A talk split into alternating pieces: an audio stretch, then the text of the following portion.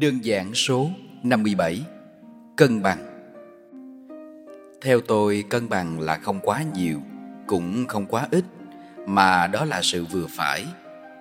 Trạng thái này rất tương đối, Chúng ta chỉ tiệm cận chứ khó có thể duy trì tuyệt đối điều này. Tùy từng thời điểm mà con người chúng ta sẽ có sự quan tâm nhiều hơn cho một khía cạnh nào đó. Ví dụ như khi còn nhỏ thì việc học là sự quan tâm hàng đầu. Khi lớn hơn thì là chuyện công việc, chuyện tình cảm và chuyện tài chính. Để cân bằng tất cả là một quá trình để xây dựng. Việc cân bằng ở đây không có nghĩa là mọi chuyện được chia ra với một khoảng thời gian bằng nhau.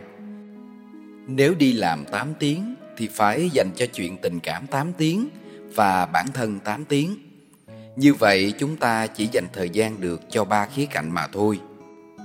Chúng ta không phải dành toàn bộ thời gian cho một hoặc một vài khía cạnh mà phải phân bổ hợp lý cho tất cả.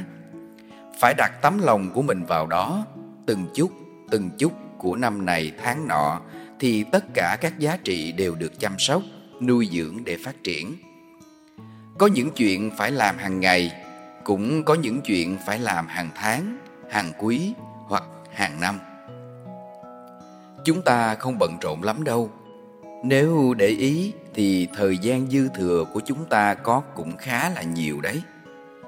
Nếu có dư 15 phút thì vẫn có thể đọc được cái gì đó hữu ích, nhắn một cái tin hoặc một cuộc gọi hỏi thăm hay hít đất vài cái.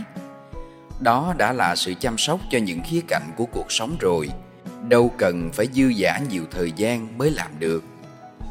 Có những điều phải nuôi dưỡng vì nếu qua rồi thì không thể lấy lại được. Ví dụ như tuổi thơ của con, khi các giá trị nhỏ được nuôi dưỡng thì đến một thời gian nào đó sẽ giúp bạn cân bằng. Tôi lấy ví dụ nhé. Nếu không dành thời gian chơi và dạy con thì đến khi con gặp các vấn đề về tâm lý, chúng ta phải dành rất nhiều thời gian để giúp con. Nhưng điều quan trọng là con đã bị tổn thương mọi chuyện thuộc các khía cạnh khác sẽ bị bạn bỏ qua một bên, và cuộc sống của bạn trở nên thiếu cân bằng. Từ ví dụ này, hãy liên tưởng đến những vấn đề khác thuộc khía cạnh khác của cuộc sống. Đó là lý do vì sao việc duy trì sự cân bằng quan trọng đến thế. Không phải dành thật nhiều sự quan tâm trong một khoảng thời gian, mà sự quan tâm là phải thường xuyên, dù nhỏ thôi nhưng giá trị của nó mang lại là lớn lao vô cùng. Bạn tưới nước quá nhiều hoặc bạn không tưới nước thì cây nó sẽ chết. Nhưng mỗi ngày tưới một ít nước thì cây vẫn sống và vẫn phát triển tốt. Bạn hãy là một hệ thống nhỏ giọt, đều đặn cho cuộc sống của chính mình nhé.